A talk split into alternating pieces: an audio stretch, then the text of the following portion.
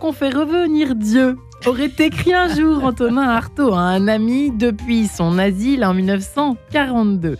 Alors si manger ou déguster un bon repas, un repas délicieux, euh, cela peut nous emmener évidemment aux cieux quelques instants, manger trop n'est rarement et rarement agréable, voire jamais agréable. Et pourtant, et pourtant, il n'y a jamais eu autant de Français en excès de poids, d'après une étude menée tout récemment encore par l'INSERM avec la Ligue contre l'obésité, interrogeant 10 000 adultes en 2020, 40, plus de 47% euh, sont en surpoids ou obèses, soit près d'une personne sur deux en France. Et bien tout simplement, après ce, cet état des lieux, pourrait-on dire, Comment résister surtout à la tentation de manger trop? C'est précisément la question que je vais poser à mes invités dans cette émission En quête de sens. Et j'ai donc la joie de recevoir Claudine, Claudine Huneau. Bonjour Claudine.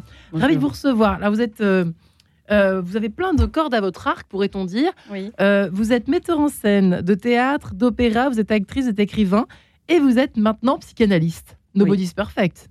Écoutez, vous avez publié tout récemment euh, aux éditions du Nouvel Attila, Je me petit suicide de chocolat. Alors c'est vrai que évidemment, euh, quand on a reçu, euh, vous savez qu'on reçoit beaucoup de livres tous les jours dans cette rédaction, et dans notre petite équipe d'enquête de sens, ça nous a fait d'abord sourire, voire rire. Qu'est-ce que c'est que cette histoire de suicide de chocolat? Bref, euh, nous sommes également en compagnie de Jacques Fricker. Bonjour monsieur. Bonjour. Toujours ravi de vous recevoir, vous qui êtes médecin nutritionniste à l'hôpital Bichat à Paris.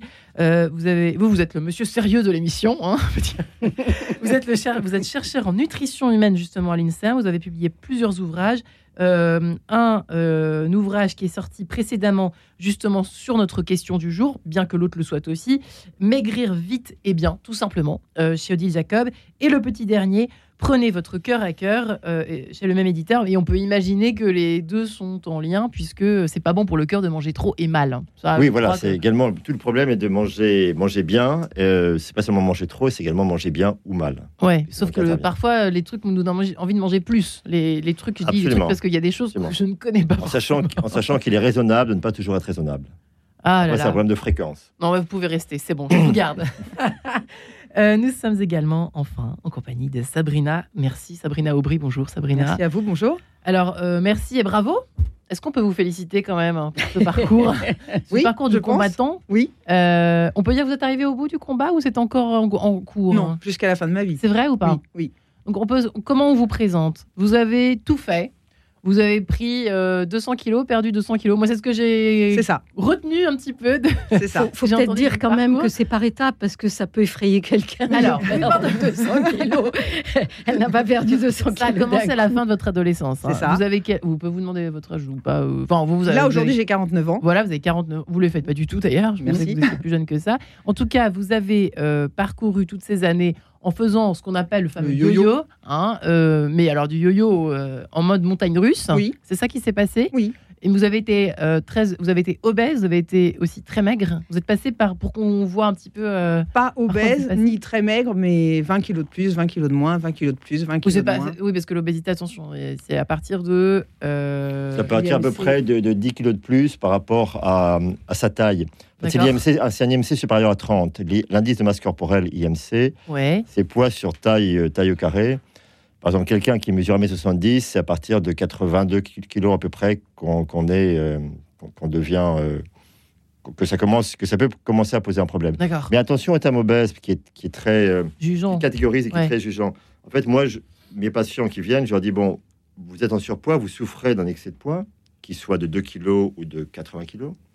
Est-ce que ça vous gêne ou non? Est-ce que ça vous gêne sur un plan médical, santé, sur un plan forme physique, sur un plan esthétique? Il a pas de là, on travaille. Mais attention, ne pas caractériser de même, ne pas euh, mettre des gens dans des catégories, vous êtes boulimique, vous êtes anorexique. Chacun est une personne en soi, globale. Et puis on a des tendances euh, à manger trop, à manger plus, de façon pulsionnelle ou autre. Pas tout le temps. Pas tout le temps. Etc. Euh, pas tout le temps. Autour de cette table, on peut, oh, sauf peut-être vous deux, les grands schtroumpfs de cette émission, mais bon, de mon côté non plus. Euh, Claudine Huneau, alors d'abord, ce, titre est quand même étrange. Euh, pourquoi petit suicide? Parce que c'est une forme. Moi, quand, j'ai lu juste le titre de votre livre au début, je me suis dit, ça doit certainement vouloir dire que euh, les gens qui mangent beaucoup de sucre, par exemple, dont je peux faire partie, j'aime pas le chocolat, mais moi c'est les bonbons. Mais les éditeurs commencent à le savoir. je suis par les bonbons quand ça va pas très bien. Euh, c'est une, c'est en fait. C'est une forme de. Pourquoi suicide? Pourquoi petit suicide? C'est un mot, c'est un mot qui est beaucoup revenu. Oui, oui. Alors, c'est un mot qui est beaucoup revenu dans les, dans les consultations. Euh, et, mais je voudrais dire tout de suite qu'il y a une dimension euh, dont Sabrina a pu, a pu prendre connaissance d'ailleurs dans, les consultations, c'est l'humour aussi. C'est ce que je pense que l'humour est extrêmement important. L'humour, c'est aussi, du, aussi le plaisir. Et euh, rappeler la question du plaisir, notamment par rapport à la nourriture, c'est une chose fondamentale. Parce que on peut dire, moi je peux dire aujourd'hui, après avoir vu 3000 euh, patients à, la clinique Paul Piquet, ouais. que euh, ils sont rares les patients vraiment en surpoids et obèses qui ont plaisir à manger, c'est rare. C'est pour ça que je l'ai dit dans mon intro, je me suis permise, mais c'est vrai que quand on mange trop, c'est pas agréable. Mais je peux, même, je peux même dire qu'énormément de patients n'aiment pas manger. Euh, la phrase euh, me mettre à table, ça me gave, euh, c'est du temps perdu, ça m'ennuie, me manger m'ennuie, hein. je l'ai extrêmement entendu. Donc là aussi, il y a une espèce de cliché qui, consiste à penser qu'une une, personne en surpoids ou une personne obèse est quelqu'un qui adore manger, qui passe sa journée à ça. C'est pas ça du tout, c'est pas comme ça du tout que ça se passe. Et alors, pour revenir au petit suicide, la plupart du temps, quand les patients avaient vu la diététicienne qui faisait, qui utilisait ce qu'on appelle euh, l'impédance métrique, c'est-à-dire euh, pourcentage de masse grasse, de masse maigre dans le corps, et puis qui leur donnait comme ça l'idée d'un, on va dire, d'un âge organique du corps, et qui se rendaient compte que leur corps avait peut-être 10 ans, 15 ans, voire 20 ans de plus que leur âge affiché.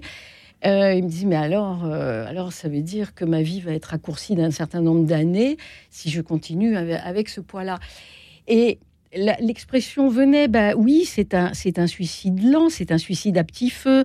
Alors certains disaient, bah moi, je, moi, je me suicide au Nutella, moi, je me petit suicide. Et, l'expression revenait comme ça. Dans, moi, je l'introduisais avec humour, mais les, les je me noie dans l'alcool, comme on se, c'est un petit peu ça finalement que vous voulez dire. Euh, C'est-à-dire que on peut, mais c'était, il y, a une dimension de réel et d'humour en fait dans ce titre. Oui, c'est vrai. Euh, mais comme vous le disiez tout à l'heure, Monsieur Fricker, c'est vrai que quelqu'un peut très bien décider. Moi, je me sens bien avec 30 kilos de plus, même si ma vie va se, se réduire de quelques années, ça me va. Pourquoi pas? Il n'y a, pas de morale là-dessus. Il n'y a, pas que le poids. Il n'y a pas que le poids. Il y a également la répartition du poids. Ouais. C'est-à-dire, ce qui est dangereux, c'est la graisse du ventre, c'est pas la graisse des hanches. Graisse viscérale. La, graisse, euh, les, les, femmes, par exemple, qui ont souvent des hanches larges et pas forcément beaucoup de ventre, sont protégées même quand elles sont en surpoids. Alors, il y a des risques d'arthrose au niveau du genou parce que ça pèse, mais il y a très peu de risques de diabète, d'infarctus ou autre. À l'inverse, des personnes, femmes ou hommes, qui n'ont pas de fesses, pas de hanches, et qui ont un peu de ventre, parfois 4-5 kilos de trop, ça arrive de voir des patients qui ont diabète. Ça, c'est différent ce que vous racontez. c'est vraiment un problème à la fois de localisation, de génétique, c'est-à-dire que la même localisation n'aura pas le même effet chez euh, Jean, chez Pierre ou chez Marie ou donc il n'y aura pas, il y aura pas le, même, le même effet. Donc c'est pour ça qu'il faut absolument en parler avec son médecin pour faire un peu le point. Est-ce que ce surpoids est vraiment dangereux pour ma santé? S'il n'est pas dangereux pour ma santé, on peut très bien vivre avec 10 kilos de plus que les normes. Les normes, ce sont des statistiques Après, faut sur des millions. Il faut s'aimer comme ça, mais ça c'est autre chose. Ça, Après, alors là, c'est plus le médecin de dire. C'est plus le médecin de dire. C'est à la fois au patient et à l'entourage du patient. Je voudrais revenir sur le plaisir de manger. Oui. Alors, c'est vrai que c'est pas toujours un plaisir de manger chez les personnes fortes. Il y en a qui aiment beaucoup ça quand même. Il y a également un côté rassurant qui n'est pas exactement le plaisir, c'est pas la même chose. Oui, c'est pas du tout pareil. le, plaisir de manger, euh, c'est très divers quand même selon les personnes et très divers selon les moments. Il y a des moments quand même où on recherche, où, les, où on, quand on est en surpoids, on aime ça, on trouve ça bon, et on a du mal à résister, et du coup on se resserre de la portion. Tous les patients en surpoids ou obèses euh, n'en sont pas des, forcément des boulimiques, des pulsionnels, des gens qui sont déprimés ou autres.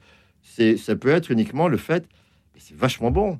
Euh, je me resserre de pâte de, carbonara, euh, je, me, je, me, resserre euh, de pizza, je me resserre de tiramisu, je me resserre de, de, de, Ce qu'on appelle la gourmandise. Et je, prends deux, croissants le matin plutôt qu'un yaourt et une pomme que m'a recommandé mon nutritionniste. Et ça commence dès l'enfance. Hein, il y a également, y a également tout le problème des goûts de l'enfance. Quand on a acquis des goûts pendant l'enfance, c'est très difficile de les quitter après. Ouais. Ah, ça, c'est intéressant pour les parents très difficile au niveau culturel et au niveau sensoriel de changer ses goûts.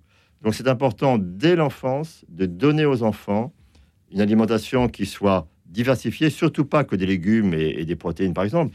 Il faut donner de tout, à la fois des pâtes, du riz, des œufs, de la viande, du lait, des, des, gâteaux, des biscuits au goûter, mais également un fruit. Il y a tout un, apprentissage à faire de l'enfance. Et ça ne marche que si le parent fait la même chose. Si vous dites mange tes légumes, ta viande et un petit peu de pâte, si vous bafferez de choses, c'est comme pour tout. Hein. C'est comme pour le portable ou c'est comme pour l'éthique ou le travail. Donc, l'éducation ne marche essentiellement par l'exemple. Par l'exemple. Mais ce qui est très dangereux, ce sont les interdits.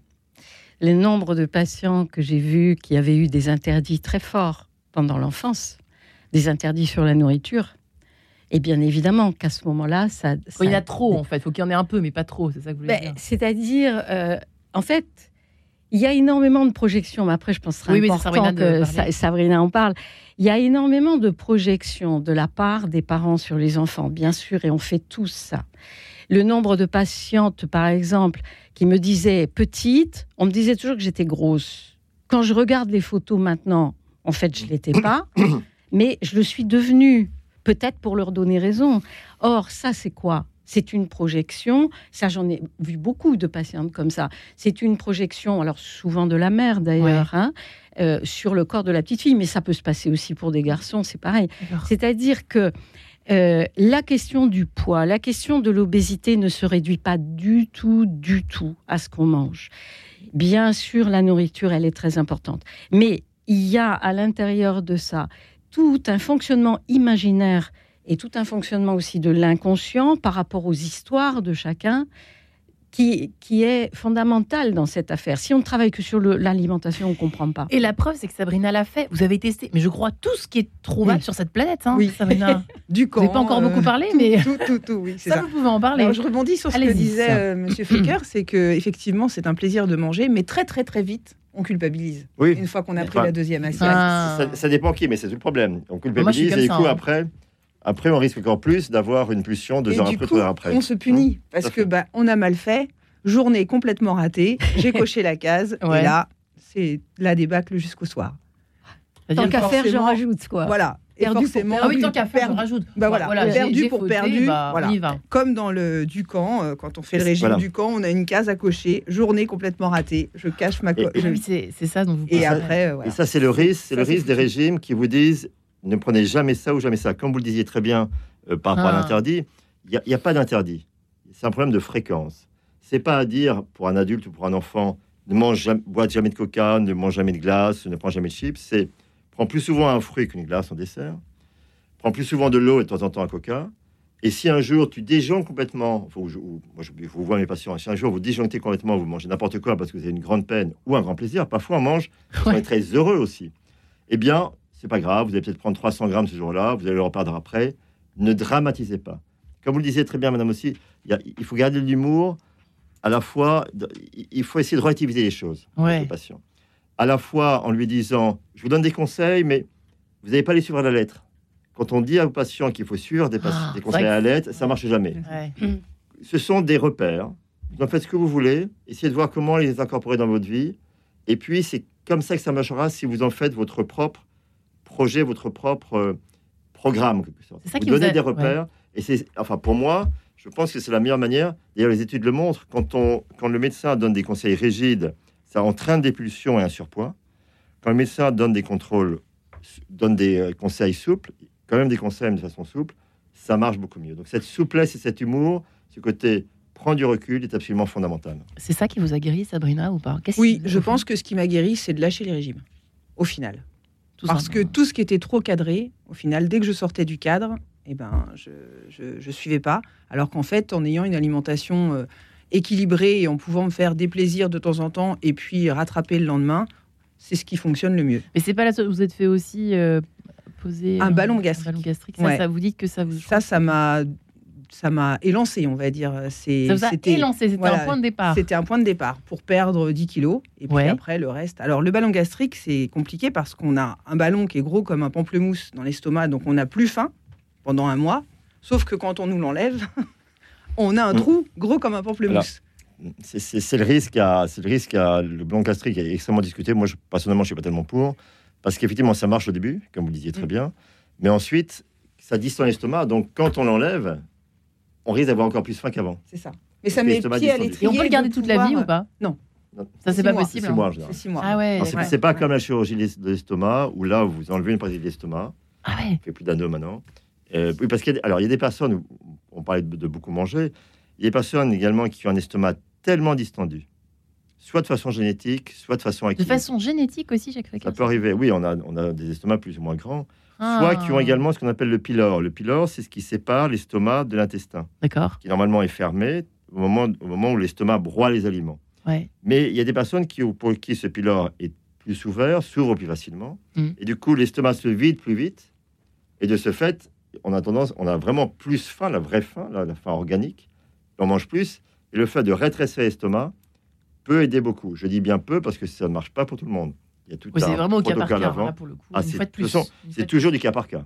Et on fait Ce que vous disiez surtout, Sabrina, c'est que euh, fait, le, le, ballon tout seul ne, hein ne suffisait pas. Non, ça m'a juste euh, mis un pied à l'étrier pour pouvoir me donner. Et là, vous l'avez plus du coup. Non, j'ai plus le Oui, c'est ça, voilà.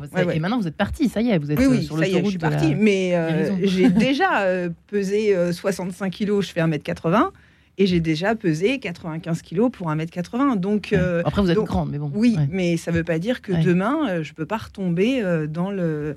Dans le, Vous veillez au grain, donc L'alimentation, enfin la nourriture, c'est une dépendance, je pense. Hum. Ça, ça, ça c'est ce que vous, ouais, c'est ce que vous ressentez au fond de vous, c'est que c'est une dépendance. Voilà, c'est une dépendance. Et à partir du moment où on tombe aussi bien d'un côté que de l'autre dans la boulimie ou dans l'anorexie, puisque moi, dans ma vie, euh, j'ai mangé des paquets de gâteaux, et puis d'autres jours, je mangeais rien de la journée, rien de rien de rien.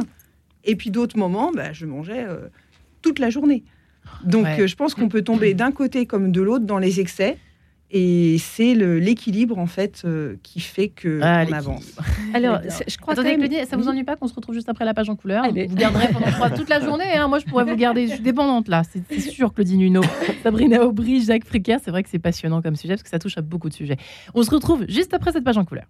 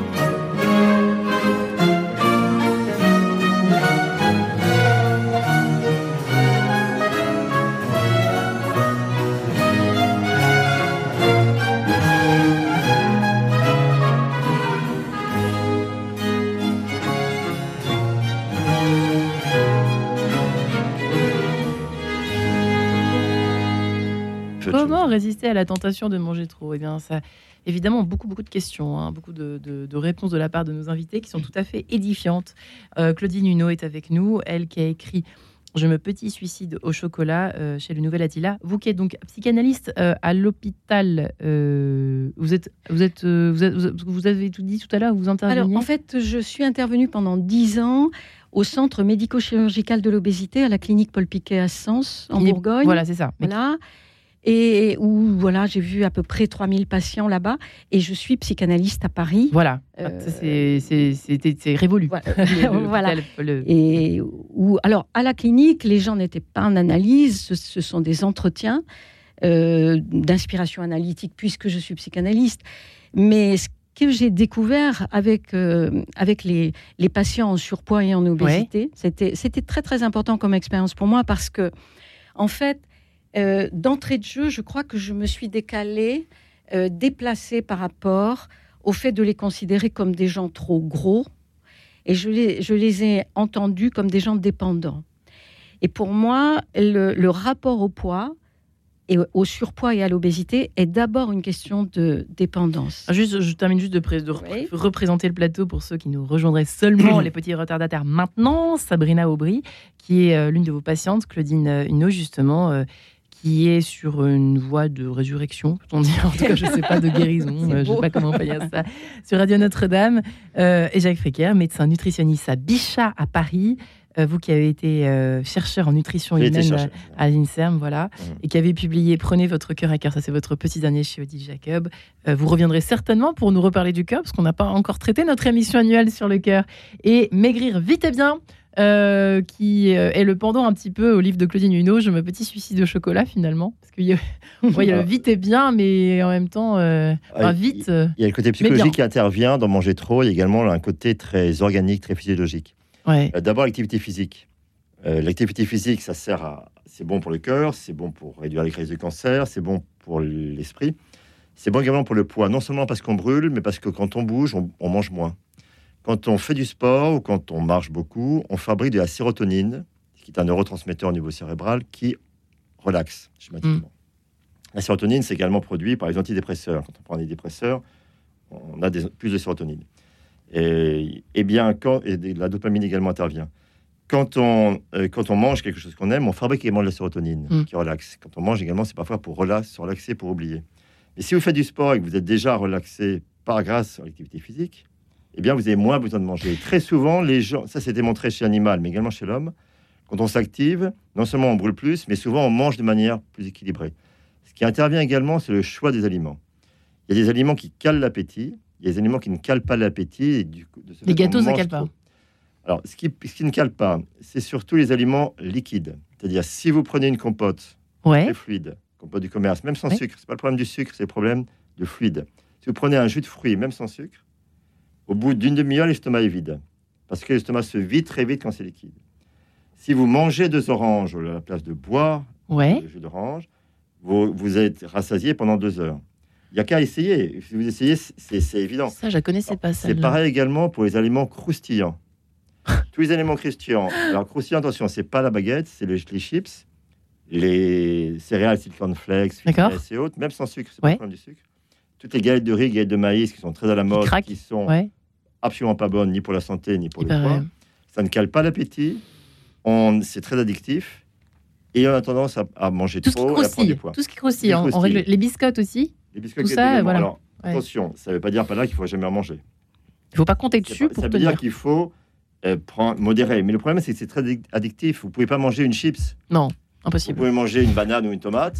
vous pouvez manger une chips. Toutes mes addictions. Les chips Donc, en fait, il faut faire attention. Ça ne veut pas dire pas là qu'il faut jamais en manger, mais il faut savoir que c'est pas finir le ça cale peu, ça rassasie peu, quand, on a tendance avec ça à, à ouais. Claudine, alors euh, revenons là, effectivement, c'est intéressant euh, effectivement parce que vous êtes vraiment euh, très complémentaires vous deux et le, le côté dépendance est quand même un c'est l'addiction, quoi, la, dépendance, finalement. C'est ça. Oui. Alors, le problème qui se cache, c'est ça derrière tout ce qu'on est en train de dire raconter. Bien sûr. Alors, c'est une addiction. Maintenant, je voudrais tout de suite dire que c'est une addiction qui est différente de celle, euh, par exemple, à l'alcool ou, à, des substances, hein, euh, euh, drogue ou autre, parce que il, y a une dimension d'imaginaire par rapport, par exemple, dans l'alcool ou dans des substances. Imaginaire, oui. Oui il y a une, représentation de soi, il y a, euh, il y a du, on pourrait dire presque dur, lié à l'ivresse, il y a quelque chose de très particulier qui vient dans l'imaginaire. Mm. Alors que dans la nourriture, c'est très, très, très différent. Mais je dirais que, euh, et je l'aborde dans, dans, mon livre, Euh, ce que les patients en surpoids et en obésité m'ont fait découvrir, c'est le rapport au temps extrêmement lié à la façon de manger. Euh, on remarque que la plupart des personnes euh, en surpoids ou obèses mangent très vite.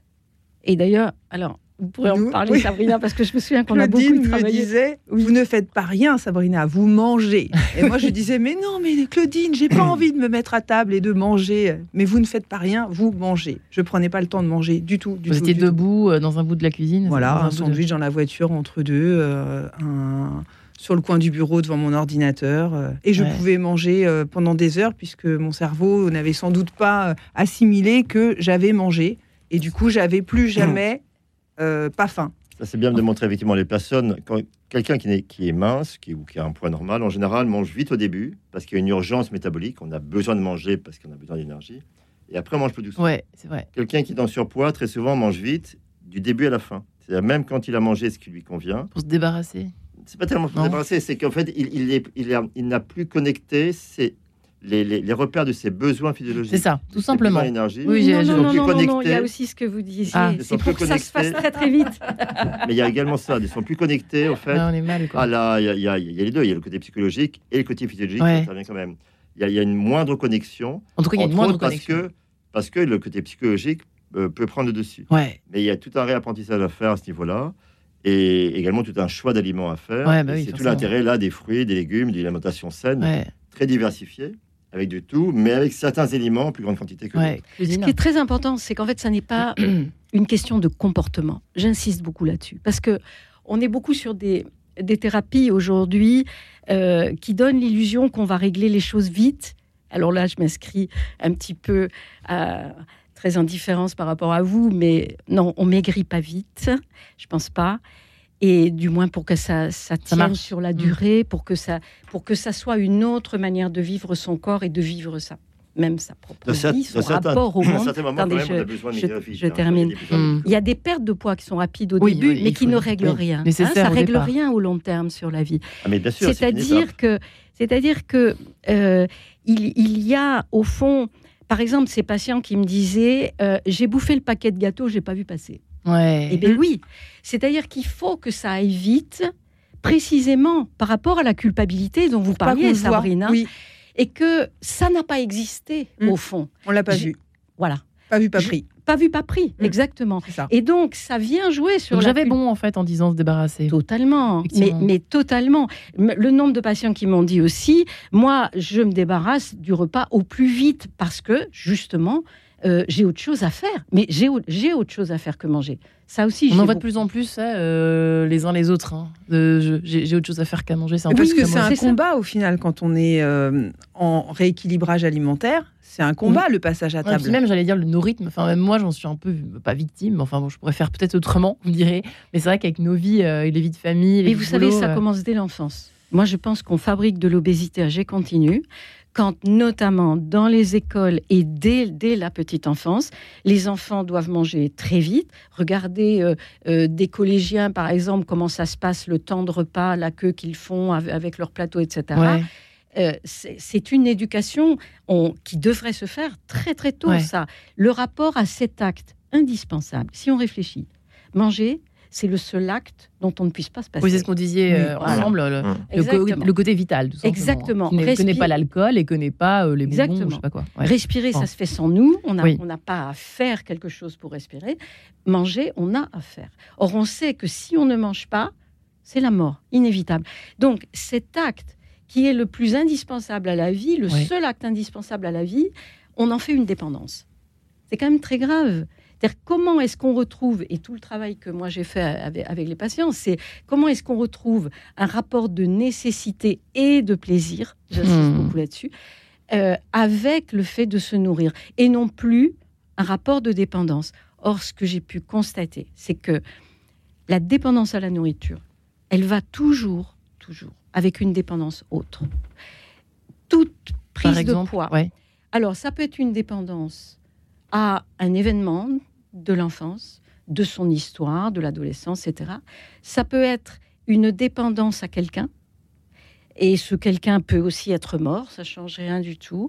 Ça peut être une dépendance à des, à, des séparations, à des violences, mm. à des violences sexuelles. Ça, je, je l'ai beaucoup vu.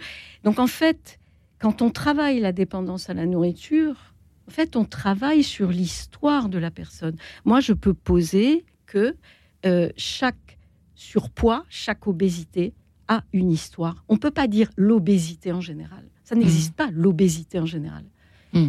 Oui, chaque, individu. Vous insistez, en, hein, euh, en, sachant qu'on a, on a tous une dépendance et on a fait également un peu de dépendance. Après, il faut savoir vivre avec, les harmoniser, mais on, est fait de rapport aux autres, on est fait de rapport au passé, on est fait de rapport à, nos peurs, à nos espoirs, à nos craintes. Et, ça fait l'humain. Mais c'est, c'est ce qui est certain, comme, comme vous le dites, c'est qu'il faut vraiment voir chaque patient, en tant que médecin, en tant que, thérapeute, euh, chaque patient individuellement et ne, pas euh, de devant chaque patient, c'est quelqu'un de nouveau. C'est un Moi, j'essaie de, me dire bon, je, je c'est, c'est peut-être le, vois une quinzaine de patients à peu près par jour euh, depuis des nombreuses décennies. pour chaque patient, je me dis bon, il faut pas que je me dise c'est le 14e, 15e, c'est pas le problème. C'est pour mm. lui, c'est lui qui est là ou c'est elle qui est là. Donc c'est une personne à part. Il faut vraiment essayer de voir l'ensemble de la personne. C'est comme ça que ça peut fonctionner, pas toujours, mais ça peut fonctionner, en sachant qu'effectivement, l'important, c'est le long terme. L'important, c'est arriver, quand on a besoin de, changer son alimentation ou de perdre du poids, ce qui n'est pas toujours le cas, euh, de le faire sur le long terme. et puis, il y avoir différentes étapes. On peut avoir des moments où on a besoin, pour des raisons médicales, de maigrir plus vite qu'à d'autres et puis on peut stabiliser son poids. Oui, c'est ça. Et puis on, peut pourquoi pas, pour durer. pourquoi pas ne pas reprendre un ou deux kilos parce qu'on est dans une période un peu plus trouble. Puis ensuite, on essaye de reperdre ces 5 kilos. Il n'y a, a, pas de il n'y a pas de chemin préétabli, c'est vraiment à chacun sa route et à chacun son, son objectif. C'est vrai. D'ailleurs, vous posez plein de questions au début de votre livre. Ça pourrait être plein d'enquêtes de sens, euh, chère Claudine. Euh, est-ce qu'on peut être gros et heureux? Est-ce que c'est mal d'être gros? En fait, c'est un peu ça. On joue à à quel point c'est nécessaire et vital d'aller euh, voir les uns les autres spécialistes pour euh, euh, commencer vraiment un parcours euh, du combattant, comme, l'a fait, comme vous l'avez fait, Sabrina, même si vous l'avez fait déjà mille fois. Moi, c'était suite à une photo.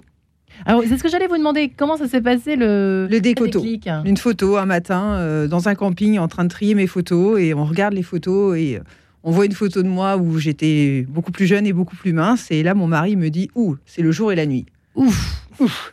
C'est la photo ou la phrase du mari Les deux. Parce que là, là, là, ce genre de phrase, le risque, ça conduit au contraire à prendre du poids. Ah, Donc voilà. Effectivement, 20 kilos de plus. Euh, ah ben ça se voit. Voilà. Donc ça se voit, voilà. Et bon, ça m'a décidé en me disant oui. Euh. Et puis après, je, fais beaucoup de sport. Me voir euh, sur les photos ou les vidéos d'arrivée en mode au bout de ma vie. Parce que vous faisiez beaucoup de sport et en même temps vous mangez beaucoup. Oui. Donc ça, ah tiens, ouais, ça arrive. oui, ça arrive, ça arrive. voilà. Heureusement peut-être que je faisais beaucoup de sport et que parce que sinon j'aurais peut-être été beaucoup plus forte. Donc j'ai fait beaucoup de sport tout le temps. Donc ça, ça me gênait sur les vidéos, sur les photos.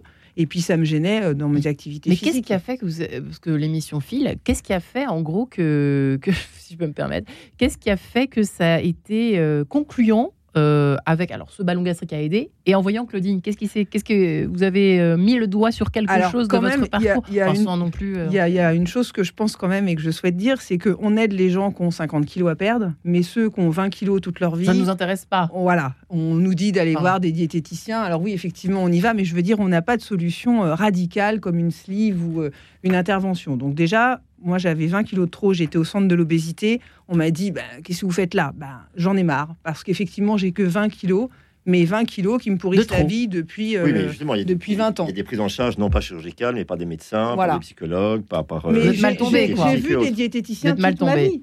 Tous les mois, j'allais avec l'épée Damoclès me faire peser chez le diététicien, et tous les mois, j'ai pris, pris 200 grammes, j'ai perdu 300 grammes, j'ai toute ma vie. Alors... Donc, euh, ce qui m'a sauvé, je pense, c'est euh, de la rencontre avec Claudine C'est l'humour? C'est quoi? C'est voilà, ah, l'humour. Euh, c'est bah, c'est l'état psychologique dans lequel on est, parce que je pense que quand on reprend du poids, on retourne dans sa zone de confort. On est entouré par ses kilos, on est protégé, sécurisé par ses kilos. Mm. Et au final, euh, le changement, ben, on n'aime pas le changement. Ça nous fait peur en même temps, le changement. Donc moi, je, retournais à mon poids euh, euh, de, 70 kilos et qui est mon poids de forme. Et boum, je remontais à 90 kilos. Ça nous fait peur le changement. J'aimerais bien revenir sur cette phrase étrange juste après. Cette page musicale avec les innocents et l'autre Finistère, ça va nous aérer un petit peu quelques minutes. À tout de suite.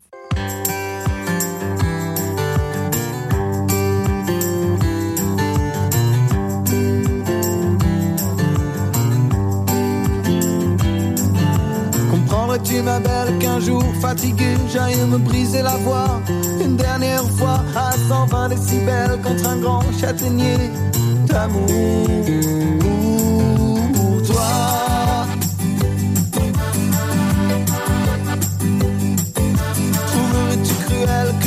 sur la bouche t'emmène hors des villes en un fort, une presqu'île. Oublier nos duels, nos escarmouches nos peurs On irait y attendre la fin des combats, jeter au vert, au retour tous nos plus beaux discours. Ces mots qu'on rêvait d'entendre et qui n'existent pas, y devenir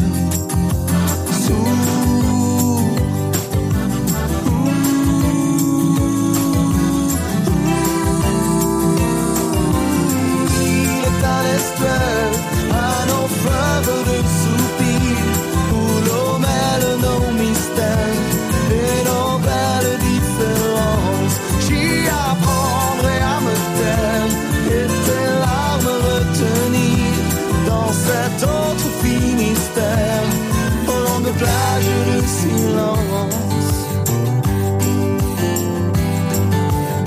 On se figure que le monde est mal fait nous abîme comme de la toile de Nîmes. Qu'entre nous il y a des murs qui jamais ne fissurent, que même l'air nous opprime. Et puis on s'imagine des choses et des choses que nos liens s'élargissent, des promesses faciles, sans voir que sous la patine du temps il y a des roses et jardins fertiles.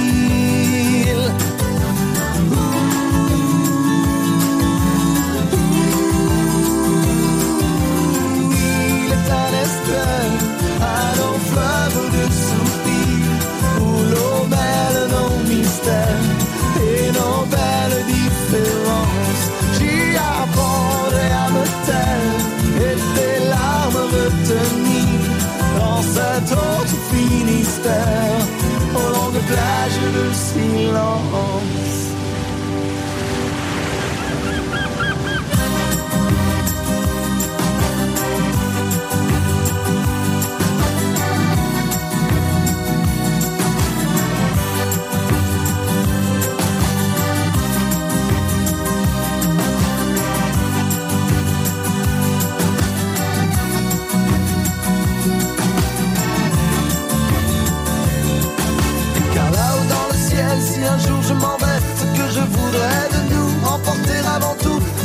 se quieren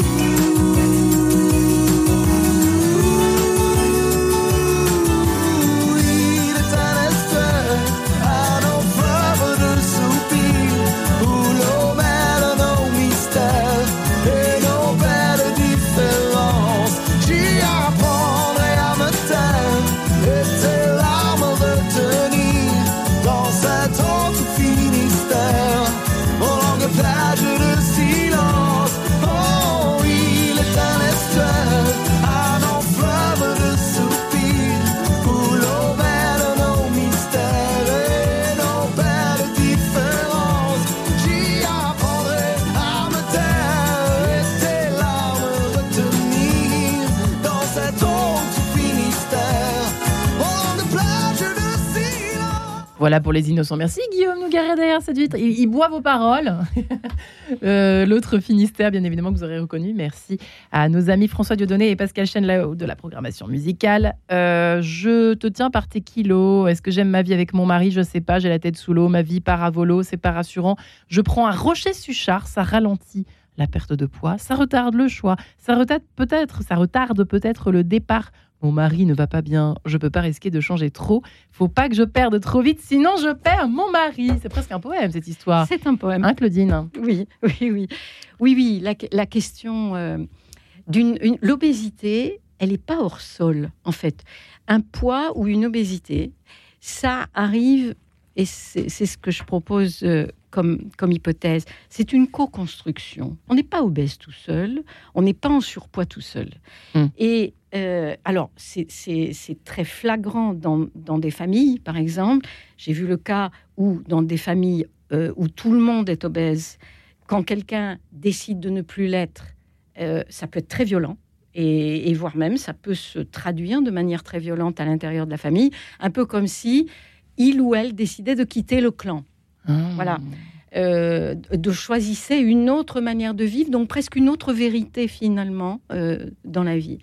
Mais à l'intérieur d'un couple, c'est évidemment euh, très, très, très important. Alors, c'est pas du tout une généralité, mais c'est vrai que j'ai entendu un couple qui venait en, consultation et l'homme dire à la femme Je te tiens par tes kilos.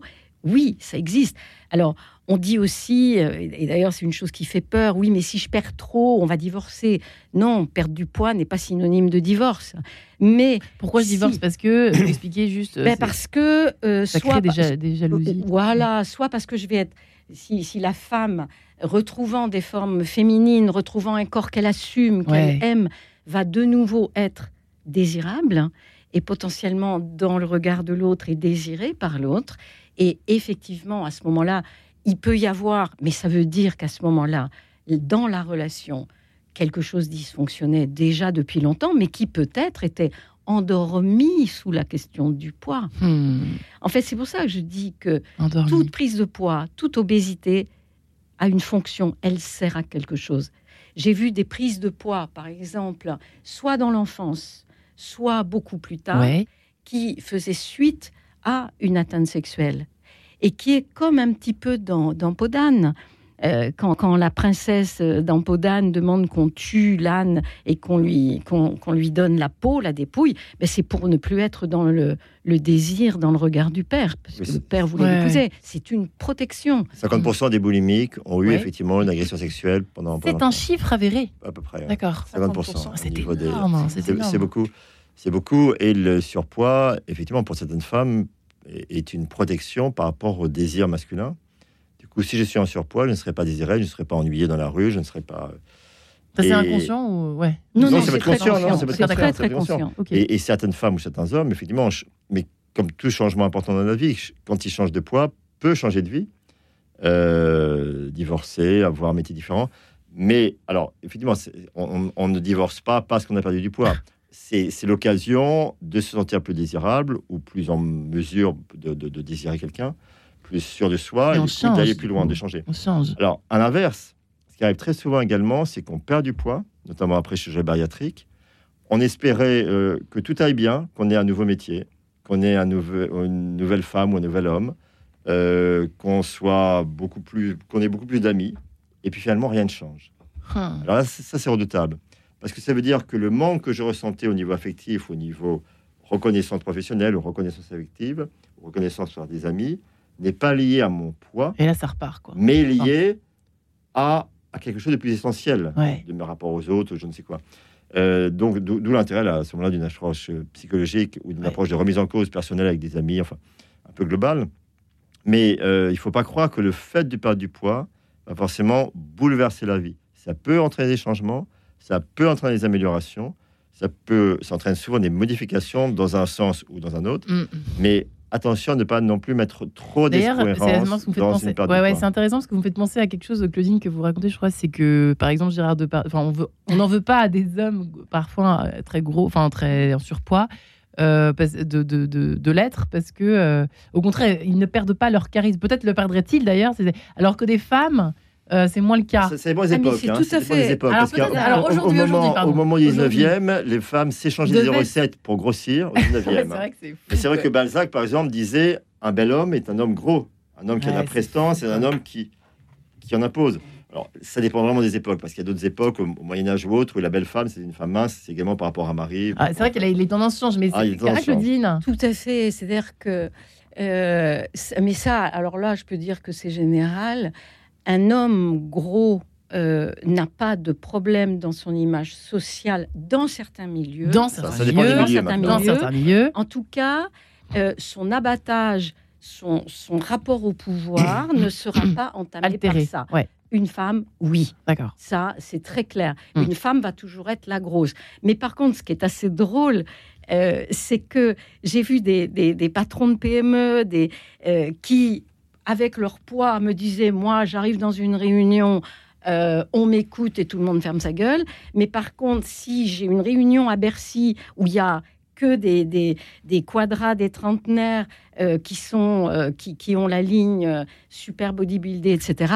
Alors là, je suis complètement has-been, quoi. Et, et, je sais que j'en ai vu quelques-uns qui voulaient perdre du poids à cause de ça. C'était et mais c'est vrai, il faut reconnaître aussi l'obésité, alors massive, morbide on, ne la trouve pas dans les centres-villes. On va la trouver beaucoup plus dans, euh, dans les zones périurbaines hmm. et plus on va aller euh, en province. Mais bien sûr qu'il y a un côté, euh, un rapport social avec ça, avec, avec l'image du corps. D'ailleurs, Sabrina, vous avez changé, vous avez l'impression, la sensation d'avoir changé votre. Alors, le regard sur vous, sans doute que oui. Mais qu'est-ce qu'il y a d'autre qui a changé, si on peut en parler Je me sens plus sûre de moi. Ouais. Euh, je... Vous avez changé des trucs dans votre vie, des non, boulot? j'ai pas. Non, non, j'ai toujours eu mon travail. J'ai toujours été sportive. J'ai moins honte euh, d'arriver. Euh, au, bah, ça change tout, ça. À l'arrivée des courses, voilà.